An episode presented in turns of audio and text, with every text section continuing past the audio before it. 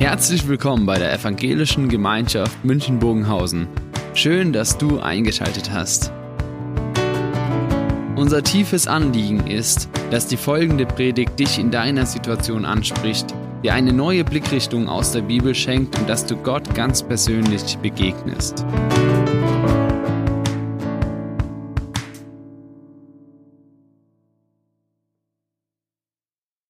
In ein paar Wochen habe ich Geburtstag.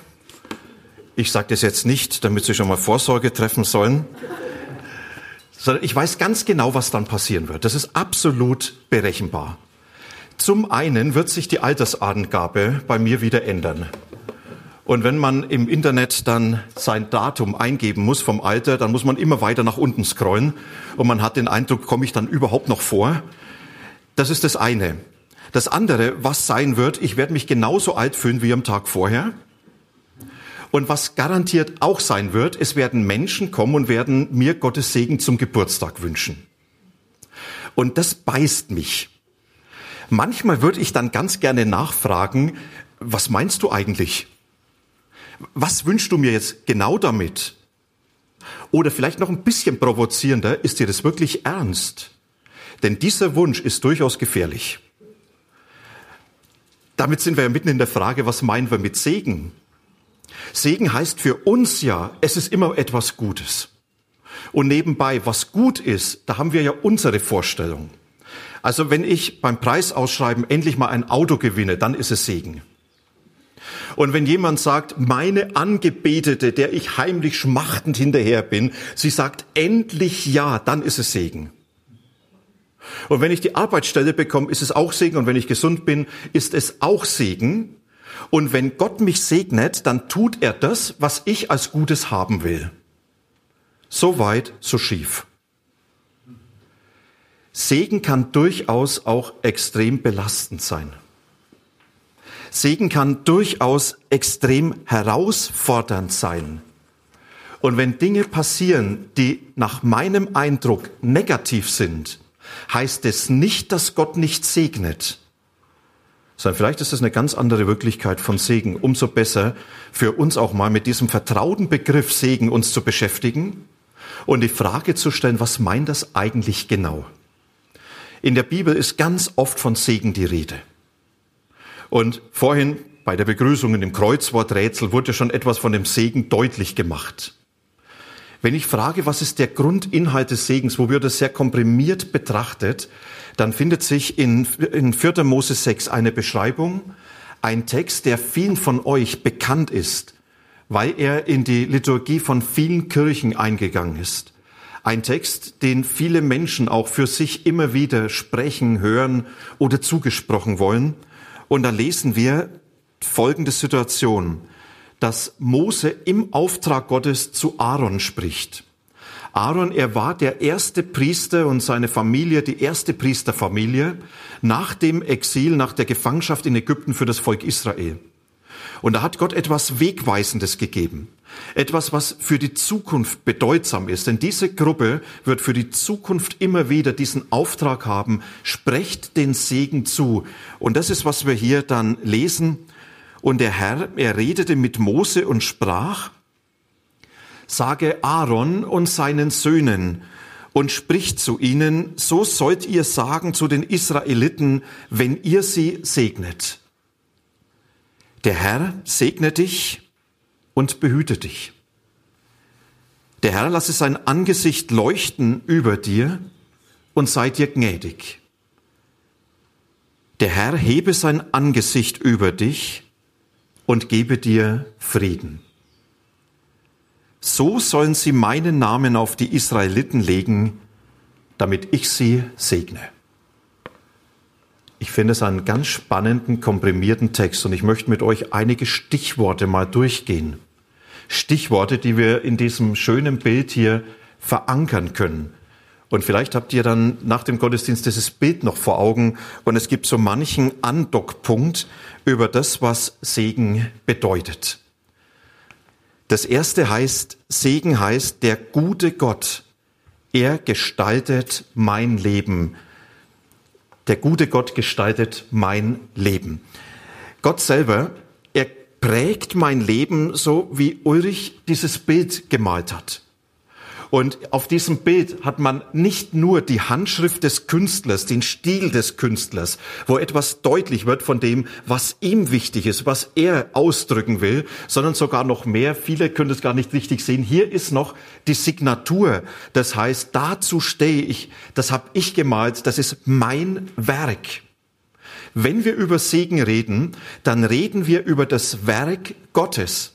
Über das Werk Gottes, das Gott sagt, ich bin derjenige, der etwas Gutes in dein Leben hineingibt. Und wenn wir das Wort Segen nehmen von seiner Bedeutung, dann heißt es, jemand Gutes zusprechen, jemand Gutes zufügen, über jemand etwas Gutes aussagen. Und jetzt können wir sagen, naja, über jemand Gutes aussagen, jemand was Gutes zusagen, das sind ja erstmal nur Worte. Das ist ja erstmal nur meistens eine Absichtserklärung. Vor einigen Wochen habe ich ein Wort hier im Gottesdienst gebraucht. Ich weiß nicht, ob euch das noch in Erinnerung ist. Man kann das ja wieder auf der Homepage nachschauen, wenn man sagt, da möchte ich noch mal wissen, wie und was. Nämlich dieses Wort der Performativität. Ein Wort, was umgangssprachlich so gut wie nie gebraucht wird. Oder ich weiß nicht, hat jemand von euch in den letzten zwei Tagen mal gesagt, hey, das ist die Performativität? Was meint das Wort? Das Wort stellt den Zusammenhang her zwischen dem, was gesagt wird und zwischen dem, was geschieht. Ich mache es einfach an einem ganz normalen Beispiel deutlich. Am Isartor in München gibt's eine Dönerbude.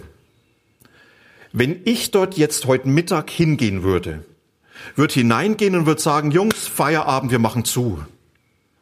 Dann würden sie mich anschauen und würden sagen, okay, du hast Hunger, du kannst was haben, aber das war's. Mein Wort hat keine Auswirkung wenn der Chef hineingehen würde und würde sagen, Jungs, Feierabend, wir machen zu, dann wird geschlossen. Das ist Performativität. Dass der, der etwas sagt, durch seine Worte das auch bewirkt. Dass in den Worten schon die Wirkung beinhaltet ist. Und das meint, wenn Gott sagt, ich spreche dir meinen Segen zu, dann ist es diese Performativität. Das, was Gott zusagt, ist vor ihm schon Realität und ist schon geschehen. Das heißt, wenn Gott dir zusagt, ich segne dein Leben, ich gestalte dein Leben, dann ist es ein Ereignis, was vor Gott her schon Realität ist, was vor Gott Wirklichkeit geworden ist. Und damit, wenn es heißt, dass Gott sagt, ich möchte dich segnen und ich werde dich segnen, dann heißt es, ich gestalte dein Leben, so wie der Künstler dieses Bild gestaltet hat. Und es drückt das deutsche Wort Segen sogar aus. Es kommt aus dem mittelhochdeutschen Signare, signieren. Gott sagt, ich möchte dein Leben mit meiner Handschrift signieren. Dein Leben ist mein Werk. Das, was in deinem Leben geschieht, wird durch mich gestaltet. Und ich als der gute Gott, ich werde dein Leben gut gestalten. Ich werde das Gute für dich tun. Und dieses Gute ist nicht immer das Leichte. Das Gute ist nicht immer das, was einfach ist für uns, was unseren Wünschen und Erwartungen entgegenkommt. Ich habe in der letzten Woche einige E-Mails bekommen, die ich ganz spannend fand zu lesen. Ausgangspunkt war, dass mich jemand gebeten hat, einen Artikel zu schreiben für eine Zeitschrift und er hat gesagt, kannst du nochmals die Erfahrung bei deiner Krebserkrankung und diese ganzen Erfahrungen, die dort waren, einfach da kurz zusammenfassen, anderen Menschen mit beschreiben. Und ich habe mich dann hingesetzt, habe das geschrieben. War nochmal sehr spannende Zeit, weil vieles dann nochmals auch vor Augen stand. Manches, was man so gar nicht mehr vor Augen hatte. Und ich habe dann hineingeschrieben in diesen Artikel etwas, was ich mir in dieses Buch geschrieben habe, wo ich nur diese Zeit begleitet habe. Und habe ich hineingeschrieben, ich möchte diese Erfahrung nie missen. Diese Erfahrung von einer Diagnose, die dich schier aushebelt. Diese Erfahrung von dem Nichtwissen, wie es überhaupt weitergeht diese Erfahrung von vielen Fragen, aber noch mehr diese Erfahrung, wie man darin Jesus begegnen kann. Und dann haben Leute geschrieben, die diesen Artikel gelesen haben, und jemand schrieb, ich habe vor einigen Monaten die Diagnose bekommen, Bauchspeicheldrüsenkrebs. Ich häng dir mal meine Geschichte an und da hat sie etwas geschrieben. Und sie schreibt von den unfassbaren Frieden Gottes, den sie in dieser Zeit erlebt, Und ich sage, ich bin mitten in einer Chemo. Ich möchte das aber nicht missen, diese Erfahrung. Und ein Arzt schreibt, ich habe es ähnlich wie du erlebt. Auch ich möchte unterschreiben. Ich will das nicht missen. Das hat mein Leben, meinen Glauben geprägt.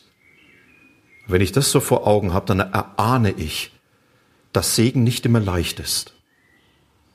Dass Segen nicht immer das ist, was mir entgegenkommt, sondern dass Segen das ist, wo Gott sagt, dadurch bewirke ich etwas in deinem Leben, was zum Guten ist und was meine Handschrift in deinem Leben zum Tragen kommen lässt. Und vielleicht muss Gott mir manche Wünsche nicht erfüllen, weil er sagt, wenn du diese Wünsche erfüllt bekommen würdest, würden sie dich vielleicht für die Zukunft auf falsche Wege führen. Würden sie dir zur Belastung werden. Ich weiß es doch nicht, wie es ist. Und ich kann nur vertrauen, dass der gute Gott sagt, lass mich an dein Leben ran. Ich mache ein Meisterwerk daraus. Und du wirst am Ende staunen, auch wenn du jetzt vieles nicht verstehst. Segen. Gott prägt. Gott gestaltet. Und wenn wir uns es zusprechen lassen, der Herr segne dich, dann heißt es, er ist am Werk. Und ich habe vorhin gesagt, so ein Geburtstagswunsch kann ganz schön gefährlich sein. Weil das heißt, ich wünsche dir, dass Gott Hand an dein Leben anlegt. Weil dass er was richtig Gutes draus macht. Aber das ist nicht immer angenehm. Und das Zweite, wo Gott sagt, ich bin derjenige, der dich beschützt. Hier schön in diesem Bild. Es wird vorhin ja ausgedrückt, wie diese Hände die Flamme schützen. Der Herr beschütze dich, behüte dich. Im letzten wird hier ausgetragen, halt ausgesagt, dass Jesus uns in seiner guten Hand hat. Und er hat es im Bild von dem guten Hirten beschrieben. Er hat gesagt, der Vater hat euch in meine Hand gegeben.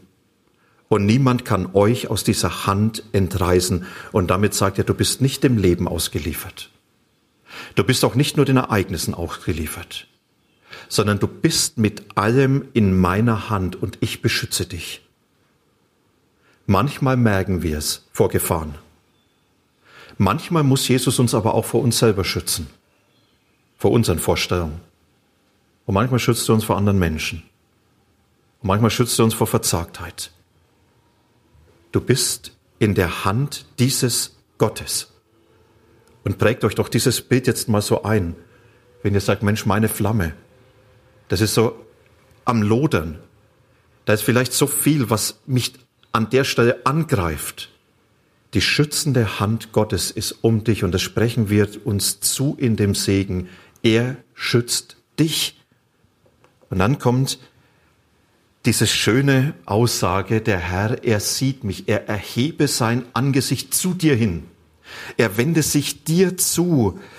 Das ist wie so diese Kerze, die aufleuchtet, wo dieses Licht der Gegenwart Gottes in dein Leben hineinleuchtet, dich anstrahlt und du erfahren sollst, Gott, er sieht mich an, er kennt mich und er weiß die Dinge meines Lebens. Wisst ihr, was das bedeutet? Drückt eine Geschichte aus im Alten Testament die für mich so eindrücklich ist. Da wird von Hagar die Rede sein. Hagar, mancher hat vielleicht sofort einen Namen, andere sagen, wer ist das? Hagar war eine Sklavin, sie war eine zugeordnete Frau für Sarah, Abrahams Frau. Sie war aus Ägypten, Magd wird sie beschrieben. Und als Sarah keine Kinder bekommen kann, hat man einen klassischen damaligen Weg gegangen der Leihmutterschaft. Und Abraham hat Hagar zu seiner Nebenfrau gemacht und es war klar, das erste Kind, was geboren wird, ist das Kind Sarahs. Und als Hagar schwanger geworden ist, hat der Zickenkrieg im Haus Abraham extrem angezogen. Und auf einmal haben die beiden Frauen sich nichts mehr geschenkt. Und als Sarah sich bei Abraham äh, beschwert und sagt, die Frau, ja, die du auch geheiratet hast. Und dann sagt Abraham, was geht's mich an? Sie ist in deiner Hand. Du kannst mit ihr machen, was du willst. Und Hagar erlebt jetzt auf einmal, ich bin die Ausgelieferte. Ich bin diejenige, die jetzt nicht mehr über sich selber verfügen kann, sondern die anderen gehen mit mir um, wie sie wollen. Und wisst ihr, was dann passiert ist? Das war Mobbing per excellence. Sie war fertig gemacht. Und es ist so weit gegangen, dass diese schwangere Frau in die Wüste ging und sagt, lieber sterbe ich, bevor ich noch einen Tag in diesem Haus bleiben soll. Das ist Verzweiflung. Lieber tot als noch einen Tag länger. Lieber gebe ich auf, als dass ich das noch einen Moment länger ertragen muss. Und als Sarah, äh, als Hagar dort in der Wüste war, am Ende von allem, was sie tragen konnte, was sie ertragen konnte, am Ende von aller Perspektive, eigentlich wo dieser äußere Ort der Wüste genau ihr Leben wiedergespiegelt hat, da lebt nichts mehr. Da kommt Gott persönlich zu ihr in der Gestalt eines Engels und Gott, er spricht sie an und er sagt, Hagar, ich sehe dich. Und dann spricht er hinein in diese Situation und sagt, ich habe eine ganz persönliche Botschaft für dich. Eine Botschaft, die nicht heißt, alles wird gut, aber eine Botschaft, die heißt, du hast mit deinem Leben eine Zukunft für mich. Und ich bin derjenige, der dir diese Zukunft jetzt geben wird. Und Hagar, sie geht weg und sie sagt, du bist der Gott, der mich sieht. Du bist der Gott, der mich sieht. Und mit dieser Perspektive geht sie zurück in ihren Alltag, der so schwer war. Und das, was sie getragen hat, das war dieses Wissen, da ist der Gott, der mich sieht und der genau Bescheid weiß und genau sieht, was mit meinem Leben los ist. Du bist der Gott, der mich sieht. Im Segen sprechen wir das zu. Du stehst im Mittelpunkt der Aufmerksamkeit Gottes. Und seine Gegenwart strahlt dein Leben an. Und im Segen wird dir zugesprochen, Gott sieht dich. Der gute Gott hat dich im Blick. Und wenn er dich im Blick hat, dann ist es kein Zuschauen, sondern dann ist das ein sich annehmen um dich und um deine Situation. Du bist bei Gott bekannt. Und dann wird beschrieben, und der gute Gott, er beschenkt mich. Er sei mir gnädig. Diese Hände ist für mich faszinierend in diesem Bild. Offene Hände. Ist ja ein Unterschied, ob die Faust geballt ist, Hände geschlossen sind oder ob Hände offen sind. Offene Hände sind Hände, die geben. Offene Hände sind Hände, die einladen. Der Herr sei dir gnädig, das heißt, da ist ein Gott, dessen Aufmerksamkeit du nicht verdienen musst und dann lässt er sich auf dich ein, sondern da ist ein Gott, der seine Hände für dich geöffnet hat. Jesus, er gebraucht das sehr schön in dem Bild vom verlorenen Sohn, was ja eigentlich das Gleichnis vom Vater ist. Und er zeigt dort den Vater, der mit offenen Händen, mit einem offenen Herzen für seine Menschen da ist. Für die, die eigentlich nichts verdient haben. Und er sagt, das ist dieser schenkende Gott, der über deinem Leben steht. Er sei dir gnädig. Er schenkt dir, was du brauchst. Er ist für dich da. Du musst nicht erst in Vorleistung gehen, damit etwas passiert. Der gnädige Gott, wenn dem Segen zugesprochen wird, ihr seid ihr gnädig, dann habt diese offenen Arme vor Augen, der sagt, ich bin doch für dich da. Ich habe doch alles für dich, was du brauchst. Und du bekommst es von mir. Und das Letzte, und er macht alles gut, er macht alles gut. Das heißt, und er gebe dir Frieden. Da steht ein Begriff, den ich sehr liebe. Frieden, Shalom. Juden grüßen sich bis heute mit diesem Gruß. Shalom. Und Shalom heißt nicht nur Frieden, da ist einigermaßen Ruhe im Stall, sondern Frieden heißt, alles, was kaputt ist, wird wiederhergestellt. Das, was wund ist, wird heil. Das, was zerbrochen ist, wird wieder neu. Shalom ist dieser Begriff, alles wird gut. Und wenn es dann heißt, und der Herr, er gebe dir seinen Frieden, dann heißt es, der Herr, er verbirgt sich selbst über deinem Leben, dass am Ende alles gut ist.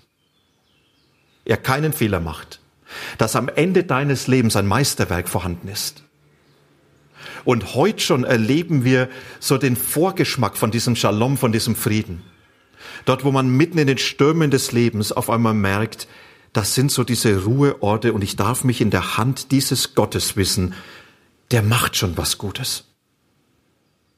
Und das sind diese Momente, wo die Begegnung mit ihm mir zur Kraft wird, mir eine neue Begegnung gibt, eine neue Perspektive, wie bei Hagar in der Wüste. Das sind diese Momente, wo ich die offenen Arme Gottes entdecke und sage, ja, er wird schon für mich sorgen. Wo etwas von diesem Shalom heute schon beginnt, uns aber diese große Perspektive gibt, das ist, was auf dich wartet. Er macht's gut. Und du musst keine Angst haben, dass er ein Amateur ist, der an deinem Leben herumfuscht. Und jetzt kommt das starke Ende. Jetzt kommt das Ende, das mich immer wieder einlädt, herausfordert, auch zum Stolpern bringt. Ich weiß nicht, ob ihr diesen Vers schon mal bewusst immer wieder mal gelesen habt. So sollt ihr mein Volk segnen, damit ich sie segne. Da liefert sich doch Gott schier uns aus. Er sagt, wenn ihr diesen Segen den Menschen zusprecht, Performativität, dann hat es Wirkung und dann gilt es. Und er beauftragt uns und vom Neuen Testament nicht nur eine Priesterschaft, sondern im Neuen Testament, wo es heißt, ihr seid ein priesterliches Volk. Vor Gott seid ihr Menschen wie Priester. Und er sagt, ihr habt doch den Auftrag zu segnen. Gebt doch diesen Segen auch weiter. Ihr Eltern an eure Kinder. Segnet sie. Und Kinder zu segnen heißt, Jesus wird sich dazu stellen. Ich muss nicht bitten, hoffentlich klappt's. Nein, ihr sollt sie segnen, damit ich sie segne. Jesus sagt sogar, segnet eure Feinde. Denkt man an diesen bösen Nachbarn. Denkt man an den Kollegen, wo ihr sagt, ich wünsche Ihnen die Beförderung nicht gleich ins Jenseits, sondern ins Abseits. Denkt an die Menschen, die euch das Leben so schwer machen. Und Jesus sagt, segnet sie doch. Setzt sie doch meinem Einfluss aus. Vielleicht hat es Wirkung bei euch, aber auch bei ihm. Wie gesagt, das ist so diese Erwartung, dass Jesus sagt, wenn ihr segnet, dann stehe ich zu diesem Wort. Ich werde später den Segen euch so zusprechen. Und zwar im Auftrag von dem Gott, der sagt, ihr sollt mein Volk segnen, damit ich sie segne. Und dann gilt, wenn ich dir das zuspreche, dass Jesus sagt, du, es stimmt, ich bin der, der dein Leben gestaltet. Ich bin gerade aktiv dabei. Und ich bin der, der dein Leben beschützt. Du bist in meiner Hand, lass dir es zusprechen. Und ich bin der, der dich sieht, der dich ansieht und der sich um dich annimmt. Und ich bin der, der dich beschenkt und der alles gut macht. Das möchte ich dir nochmals versichern. Geh doch mit dieser Erwartung dann hinein, wenn ich euch den Segen zuspreche, dass Jesus sagt, das gilt für dich, ganz persönlich. Ich lade euch ein, jetzt so einen kurzen Moment nochmals, das auf sich wirken zu lassen und sagen, Mensch, was würde das bedeuten, wenn das wirklich so stimmt? Für die Situation, in der ich gerade bin. Wir hören dazu ein paar Takte Musik und dann wollen wir gemeinsam beten und das für uns nochmals dann auch zusprechen lassen. Der Herr segne dich.